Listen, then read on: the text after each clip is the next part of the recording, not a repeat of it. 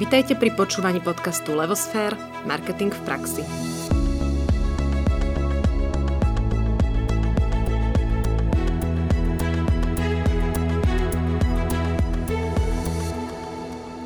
Dobrý deň všetkým poslucháčom. Práve počúvate štvrtú epizódu zo série podcastov s názvom Levosfér Kotler v praxi. Moje meno je Náďa Kacera a aj dnes sme tu spolu s Ankou Sabolovou. V minulej, tretej epizóde sme si prešli strategické plánovanie rastu, možné cesty, ako sa dá nájsť priestor na tento rast podniku, ale rozobrali sme i marketingové oddelenie a jeho vzťah s ostatnými oddeleniami. Dnes si priblížime, čo to je proces marketingového manažmentu, z čoho sa skladá a aj to, ako sa definuje cieľová skupina. Ak naše podcasty Kotler v praxi sledujete, tak už viete, že marketing je akýmsi pomocníkom pri stanovovaní, ale aj uskutočňovaní strategických cieľov pre celý podnik a pre prakticky všetky oddelenia. Ako taký proces marketingového manažmentu vo firme vlastne vyzerá, ako prebieha, to si mnohí z nás nevedia úplne predstaviť. Kotler to má vo svojej učebnici tak krásne zakreslené v takej schéme. Kotler celkovo má rád veľmi schémy. A my sa pokúsime teraz vám túto schému prerozprávať, ale spôsobom, aby ste sa jej význam naučili ako keby už navždy. Základom marketingového myslenia, a to je veľmi dôležitá vec, je to, že v centre záujmu nášho myslenia ako marketéra je vždy cieľová skupina, teda zákazník. A práve preto tento zákazník, cieľová skupina, je aj v centre Kotlerovej schémy o procese marketingového manažmentu. A všetko ostatné iba tak osciluje okolo neho. Čiže v centre schémy máme zákazníka alebo cieľovú skupinu a všetko okolo, čo sa tam deje, sa deje len preňho. To okolo je v prvej línii tzv. marketingový mix 4P. O ňom sme už mali prvú epizódu podcastu Kotler v praxi.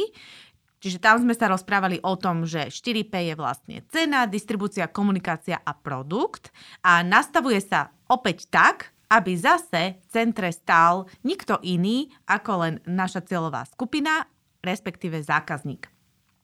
Potom nastupuje marketing ala vedec a musí doliadať na to, že všetko funguje a všetko je na poriadku.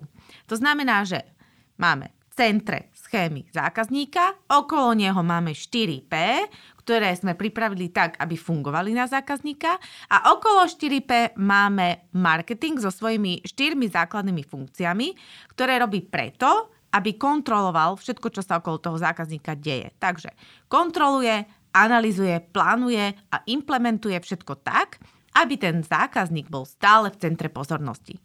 V tre- tretej línii po 4P a marketingu sa nakazva, nachádza tzv. prostredie po- podniku. A úplne logicky, čo teda okolo podniku existuje? Podnik ne- nefunguje izolovanie. Takže okolo neho máme konkurenciu, dodávateľov, distribučné kalány, verejnosť, prakti- prakticky všetko, Eh, všetko, čo vie podnik ovplyvniť, všetko, čo sa v prostredí nachádza a všetko, čo vie ovplyvniť úspech stratégie, ktorú si podnik vytýčil, to všetko je v merku marketingu a marketing to musí sledovať. Posledná, ale nie menej dôležitá je línia ešte širšieho podniku, eh, prostredia podniku. A to je tzv. to makroprostredie. Technologicko-prírodné, demograficko-ekonomické, politicko-legislatívne a sociálno-kultúrne. Čiže tieto všetky prostredia sú súčasťou makroprostredia. A praxi sú v marketingu zdrojom nielen nápadov, ale pozor aj víziev. Vedia nám veľmi výrazne doslova pokafrať niektoré plány a ciele a preto je veľmi dôležité sa makroprostrediu venovať a poznať ho. Ak sa pri strategickom plánovaní podcení analýza makroprostredia, môže celé naše snaženie stroskotať na jednej malej, ale zásadnej informácii. A aj tu a to má zase na starosti marketing. Poďme teraz trošku zaostriť na cieľovú skupinu. Pretože ako Nadia povedala, vždycky základom a centrom celého toho diania by mal byť zákazník. No a marketing vyžaduje dôkladnú analýzu tohto nášho zákazníka, teda spotrebiteľa. Predpokladajme, že firma si prvýkrát hľada možný trh pre potenciálne nový produkt, že stojí úplne na začiatku. No a skôr, ako si vyberie konkrétnu cieľovú skupinu, mal by, mala by si najprv starostlivo odhadnúť súčasnú a budúcu veľkosť trhu a jej rôznych segmentov. No takže skôr, než prejdeme k tomu, ako sa spotrebiteľ definuje, tak musíme začať práve pri tomto odhade, aký je trh veľký, ten aktuálny a potom, aký má potenciál rastu ten náš trh, na ktorý chceme vstúpiť. Čiže pri aktuálnom trhu si potrebujeme identifikovať všetky konkurenčné produkty, potrebujeme si odhadnúť reálnu veľkosť ich predaja a určiť si, či je ten trh dostatočne veľký. Aby sme teda vedeli, či má zmysel na tento trh vstupovať a keď má, tak aký asi potenciál na ňom je. Na toto nám slúži konkurenčná analýza, ktorú teda odporúčame naozaj si vypracovať a nielen na začiatku, ale aj v priebehu už života danej firmy alebo daných produktov. Podobne dôležitý je nie len teda si zmapovať ten aktuálny trh a jeho aktuálnu veľkosť, ale aj budúci rast veľkosti trhu pretože firma pravdepodobne by mala chcieť vstúpiť tam, kde je perspektíva rastu. No a tento potenciál rastu môže závisieť od podielu populácie od určitého veku, alebo od určitého príjmu v tejto populácii, alebo od etnických skupín, ktoré si zvykli používať výrobok častejšie než iné skupiny. Predstavme si taký príklad, aby to nebolo veľmi v takej teoretickej rovine, že chceme vstúpiť na trh s detskými hračkami a s detským oblečením. No a tento trh úzko súvisí s počtom narodených detí. Takisto aj s trendom životnej úrovne a s nejakým predpokladaným životným štýlom potenciálnych rodičov.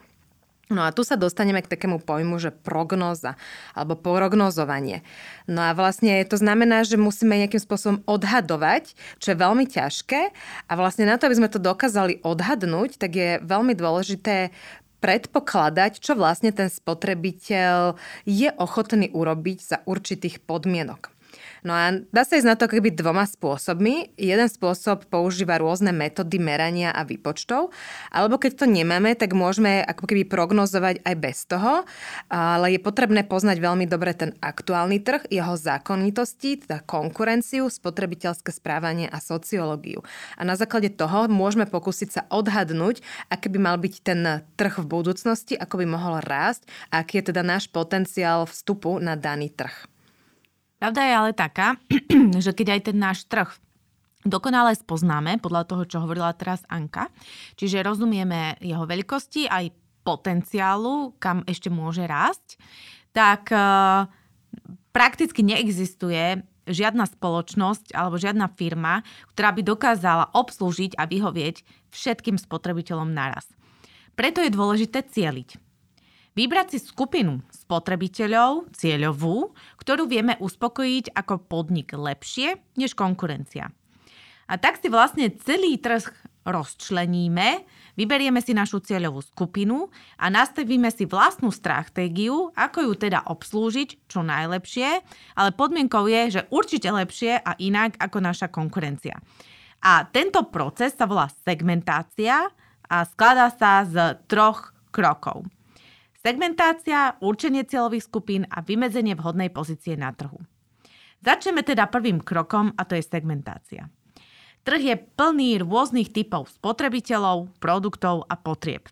Podnik sa musí naučiť a určiť si, ktorý typ poskytuje najlepšiu príležitosť na dosiahnutie jeho podnikových cieľov.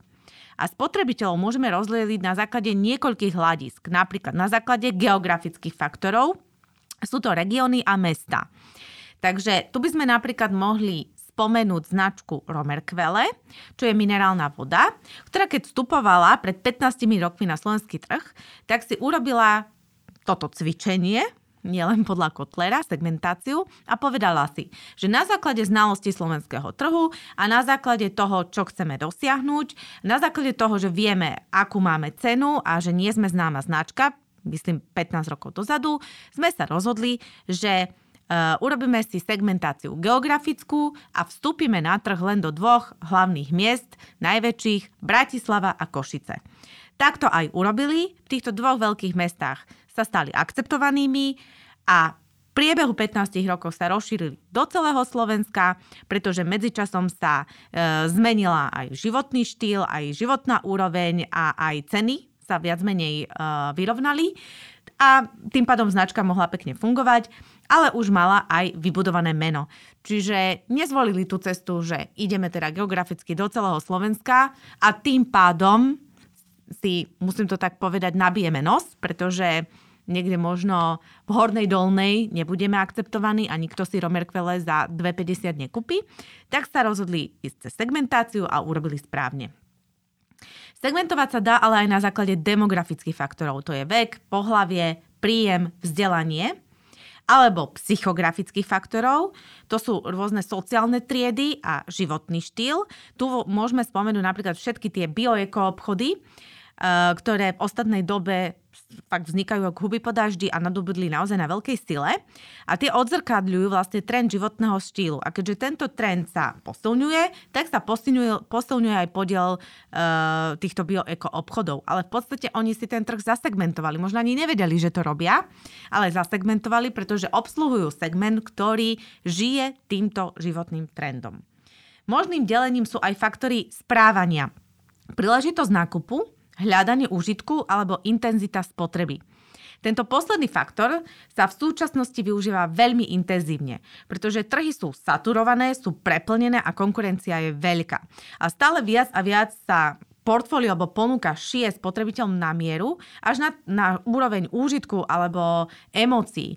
Čiže ako keby, keď to v praxi vysvetlíme, tak rozdiel medzi výrobkami nie je vôbec v tom, aké majú zloženie alebo akú majú funkciu alebo hm, hocičom inom, ale je len v emočnom. To znamená, jeden je rúžový a druhý je zelený. A keďže mám viac rada rúžovú, tak idem týmto smerom. Ja som to teraz veľmi zjednodušila, ale to je presne e, to rozhodovanie ako keby na úrovni, na úrovni emócií. Alebo na úrovni hľadaní užitku alebo intenzite spotreby. E, mnohokrát je to v súčasnosti už iba jediná možnosť a cesta, ako sa odlišiť a nájsť si svoj trh, pretože sa postupne dostávame do toho, že že všetky nové veci, ktoré sa dejú, alebo e, nové vstupy na trh alebo nové podnikateľské aktivity už idú smerom k níšu, čiže ku absolútnemu tailor-made šiťu na mieru nejakej cieľovej skupine, teda segmentu. Dá sa povedať, že každý trh sa skladá z trhových segmentov, ale nie všetky spôsoby segmentácie sa dajú použiť rovnako. Napríklad niekedy nemá zmysel deliť trh podľa, pohlavia alebo podľa nejakých nových smerov v spoločnosti, lebo teda mohlo by to aj spôsobiť nejakú diskrimináciu a prinesie nám to práve negatívnu reputáciu, ktorú nepotrebujeme. No, samo o sebe trhový segment sa skladá zo spotrebiteľov, ktorí reagujú podobne na súbor marketingových stimulov. No, taká zložitá veta, poďme si to vysvetliť, čo by to vlastne mohlo znamenať. A najlepšie si to vysvetlíme napríklad na ponuke aut. Je prakticky nemožné vyvinúť auto, ktoré by sa páčilo, hodilo a pasovalo každému. Preto sa automobilové spoločnosti riadia segmentami a na ne reagujú svojou ponukou. Čiže niekto potrebuje malé mestské auto, možno drahé, ale niekto potrebuje malé mestské auto, ale lacné a úsporné. A to už sú vlastne dva rôzne segmenty a dva rôzne prístupy, ktoré nám vlastne definuje to, aká je sociodemografia toho človeka podľa toho, či chce lacné alebo či chce drahé. Či je to podpriemer priemer populácie alebo je to nadpriemer a nejaká vyššia vrstva obyvateľstva. Preto je dôležité poznať svoje segmenty a aj spotrebiteľov a priniesť im to, čo bude vlastne pre nich fungovať a uspokojovať, uspokojovať ich potreby a ich želania. To je v podstate dokola, čo podľa mňa riešime v každom jednom tomto podcaste Kotler v praxi, že zákazník je v centre diania a my musíme poznať jeho potreby. A všetko, čo budete robiť, aj keď budete robiť segmentáciu, tak sa musíte pýtať, čo je ten zákazník, čo potrebuje a akým spôsobom v tom danom segmente ja mu dokážem s mojim produktom, službou, aktivitou toto k jeho želanie alebo potrebu uspokojiť. No a keď už máme za sebou segmentáciu, tak nás čaká proces výberu cieľovej skupiny. To znamená, že vo firme zhodnotíme, ktorý segment alebo segmenty vieme obslúžiť, čo nás to bude stať. To znamená, že niekedy vlastne sa firma rozhodne nielen pre jeden, ale aj pre viaceré segmenty. V jednom je vysoko zisková a na ciele to stačí, ale niekedy potrebuje to vykryť dvoma segmentami, čiže je to taká zase kombinátorika toho, že môže vstúpiť aj do dvoch rôznych segmentov, ktoré sú príbuzné, ale majú rôzne typy zákazníkov. No a zase, aby sme si povedali príklad, čo to znamená vstúpiť vstúpiť do dvoch segmentov, ktoré sú príbuzné a je tam rôzny typ zákazníkov, tak toto je niečo, čo sa podarilo reťazcu Lidl, ktorý vlastne pri uvedení na trh bol považovaný za lacný diskont a aj v podstate sa chcel tak profilovať, že on je tá diskontná predajňa. Ale dnes v ňom nakupuje aj vyššia stredná vrstva a vlastne pre túto vrstvu je dokonca nakupovanie v Lidli aj taký prejav efektívneho a hodnotného a kvalitného, ba až čerstvého nakupovania. Čiže sú to ako keby dva segmenty. Jeden je ten diskontný a jeden je pre tú strednú vyššiu triedu, ktoré Lidl dokáže obhospodariť a dokáže byť v obidvoch tých segmentoch absolútne relevantný. Sú dokonca firmy, ktoré môžu obslúžiť aj všetky segmenty, ale to teda sa deje len v prípade, že sú dostatočne veľké a dostatočne etablované. A to je napríklad e, spoločnosť Coca-Cola s celým jej širokým portfóliom, ktorá naozaj dokáže v rámci toho nápojarského sveta e, obslúžiť a uspokojiť potreby všetkých typov zákazníkov vo všetkých typoch segmentov. A ako si teda vymedziť vlastnú pozíciu na trhu? A čo to vlastne pozícia na trhu je. Keď som bola študent, tak toto bolo pre mňa také, keď som prečítala toto v knihe Kotlera, tak som povedala, že aha, lebo vždy som si myslela, že pozícia na trhu, teda ani som nevedela, čo si o tom mám myslieť, ale vôbec som si neuvedomila, že pozícia na trhu znamená vlastne to, čo si o vašej značke, podniku, produkte myslí spotrebiteľ, teda vaša cieľová skupina vo svojej hlave. Čiže pozícia na trhu nie je nič konkrétne. Ona sa nedá chytiť, nedá sa, možno sa dá nakresliť nejakou mood mapou alebo vyjadriť nejakú atmosféru alebo čo, ale v podstate je to, je to niečo podvedomé, je to v hlave spotrebiteľa a to, čo si on tam myslí o našej značke, produkte, podniku, to je naša pozícia na trhu. No a teda dobre, a keď si to teda on len myslí, tak som potom zase uvažovala, dobre, ale ako ju vytvorím? Ako, ako sa dá vlastne vytvoriť trhová pozícia? No, vytvára sa tak, že je to akási predpríprava. Je to taká predpríprava pre výrobok či službu, aby mohol zaujať jasné, diferencované a želané miesto v povedomí spotrebitelia a aby bolo rozdielne od konkurencie, pretože inak sa ten e, spotrebiteľ nebude vedieť rozhodnúť, že pre ktorý výrobok alebo ktorému výrobku má dať prednosť. Čiže keď e, hovoríme o tvorbe pozície na trhu, tak hovoríme o niečom, čo si predpripravíme ešte predtým, než výrobok existuje, ešte predtým, než e, rozmýšľame o o implementácii, než rozmýšľame o chutiach, o farbe, o hocičom predtým si musíme povedať, čo je teda positioning, čo je tá trhová pozícia, čo vlastne chceme, aby si o rok, dva, tri myslel spotrebiteľ o tom výrobku, o ktorom sa práve bavíme. Je to vlastne taká, ja by som povedala, že chrbtica marketingovej stratégie e, výrobku. E, je to premyslená charakteristika, je to premyslené vymedzenie a hlavne to premyslené a to vymedzenie a charakteristika musí to byť úplne rozdielne od konkurencie, lebo ak e, ten positioning je rovnaký s tým, ako má konkurenčný produkt, tak naozaj spotrebiteľ sa nebude vedieť rozhodnúť. Takto, takýmto vymedzením a svojej trhovej pozície uh, vznikla aj, vzniklo vlastne aj najbezpečnejšie auto na svete. Verím, že mnohým z vás teraz naskočilo alebo naskočila značka Volvo. Positioning značky Volvo bol pred časom najbezpečnejšie auto na svete a toto sa im aj svojho času podarilo veľmi dobre a správne marketingovo vybudovať. Alebo si môžeme spomenúť značku L'Oreal, čo je značka, ktorú si zaslúžim. Nič viac k tomu netreba. Je to značka, ktorú si zaslúžim. Čiže všetko, čokoľvek, čo od L'Orealu vidím, hneď mi naskakuje v hlave spotrebiteľa, to je značka, ktorú si zaslúžim. Pri tomto vymedzovaní je potrebné najprv skontrolovať pozície konkurenčných značiek na trhu, poznať dokonale svojho spotrebiteľa a vymedziť sa tak, aby reagoval práve na tú našu ponuku. A je to proces, ktorý je akože v celku komplexný, ale existuje na to aj pomocka, tzv. pozičná mapa konkurencie. Tá nám e, pomôže graficky doslova upratať všetky tie positioningy, ktoré sme zistili o našej konkurencii e, do nejakej mapy, a na základe miesta, ktoré tam nebude vyplnené a parametrov, ktoré si my určíme na to, že sú kľúčové pre daný segment, nám vie pekne ukázať, že ktorou cestou sa máme vydať. To sa ale nedá spraviť, ak dokonale nepoznáme spotrebiteľa, naše vlastné možnosti, silné slabé stránky a vôbec konkurenciu samotnú. Prešli sme si takto veľkú časť, eh, čo je cieľová skupina. Povedali sme si, ako hľadať segmenty, ako v nich definovať cieľovú skupinu. Povedali sme si, čo to je vlastne positioning, čiže ten, hovorí sa tomu aj mentálny market share v hlave spotrebiteľa, čo si o nás má myslieť a ako silno si to myslí. A ešte jedna taká vec v rámci cieľovej skupiny, ktorú eh, myslím, že Filip, Filip Kotler eh, aspoň v tom čase, keď my sme študovali, ešte nepopísal, ale v modernom marketingu sa veľmi často používa, je tzv marketingová persona. A tá slúži na to, aby sme si pod cieľovou skupinou predstavili konkrétneho človeka, ktorý nám celú tú cieľovú skupinu dokáže zosobniť. A v podstate je to na to, aby sme mali reálne niekoho, kto je náš tzv. ideálny zákazník a všetko, čo robíme, tak aby sme ako keby ich kontrolovali, či by tento ideálny zákazník na to reflektoval. Takže predstavme si, že vyrábame krémy a naša Marketingová persona ako reprezentant cieľovej skupiny je 29-ročná Lucia.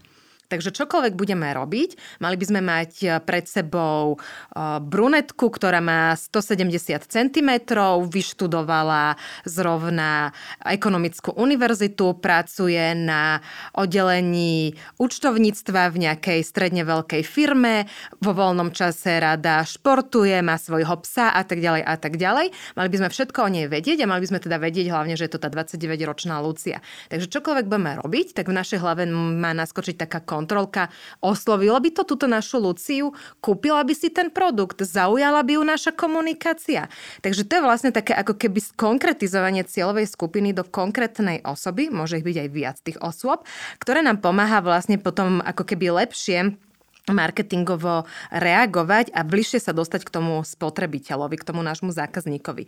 Inak veľmi často sa tieto marketingové persony používajú aj v online priestore a vďaka tomu sa dajú lepšie ako keby zachytiť a osloviť potom uh, všetci tí naši potenciálni ľudia z cieľovej skupiny, lebo si ich vieme presne takto zadefinovať a ich takto odchytiť. No a keď už máme teda cieľovú skupinu, tak e, vlastne nastáva ten proces marketingového mixu. To je ten proces, ktorý sme si rozoberali úplne v prvej epizóde, kedy sme hovorili o tom, že marketingové 4P to je vlastne produkt, cena, distribúcia a komunikácia a že každý jeden z týchto štyroch elementov musí byť rovnako silný a musí vlastne byť prepojený s tým cieľom, ako uspokojovať potreby cieľovej skupiny. No a v podstate to, čo je dôležité, je uvedomiť si, že tuto to nekončí, pretože celé marketingové snaženie je jeden veľký proces, ktorý má začiatok, ale nikdy nemá koniec, ak teda jedine, že firma neskrachuje alebo sa nejak nedá do likvidácie, ale veľakrát ani vtedy to ešte nekončí.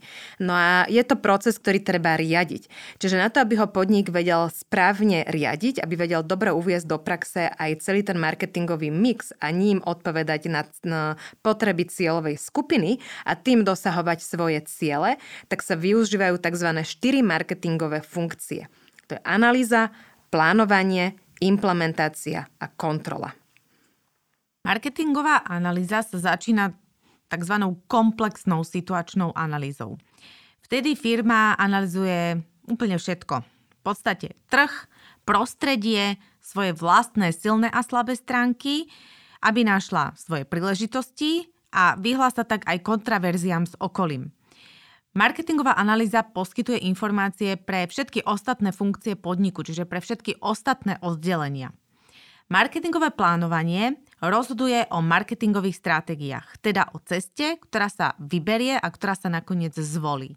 A podrobný marketingový plán je dôležitý pre každú podnikateľskú aktivitu, výrobok alebo značku. No a vlastne praktickým ukončením tejto mravenčej práce je implementácia. Čiže analýza a plán sú iba takým štartom k úspešnej činnosti, ale tento plán treba veľmi starostlivo a prakticky zrealizovať. A veľakrát zase sa stretávame s tým, že analýza je nepotrebná a na čo plánovať. A my tak e, rady s Náďou vysvetľujeme, že to je ako keď staviate dom.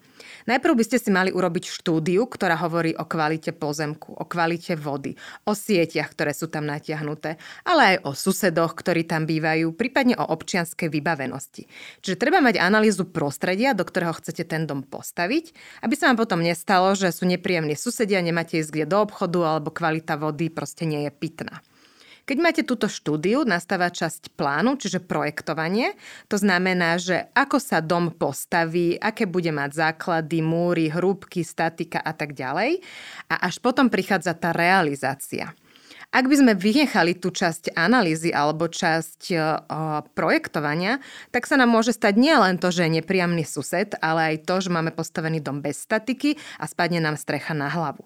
A presne toto majte na mysli, keď budete riešiť marketing, že presne takto by ste mali vlastne uh, fungovať aj vo svojich marketingových aktivitách a mali by ste všetky tri tieto činnosti, analýza, plánovanie a implementácia rozdeliť do rovnakých častí a rovnako im venovať svoje úsilie.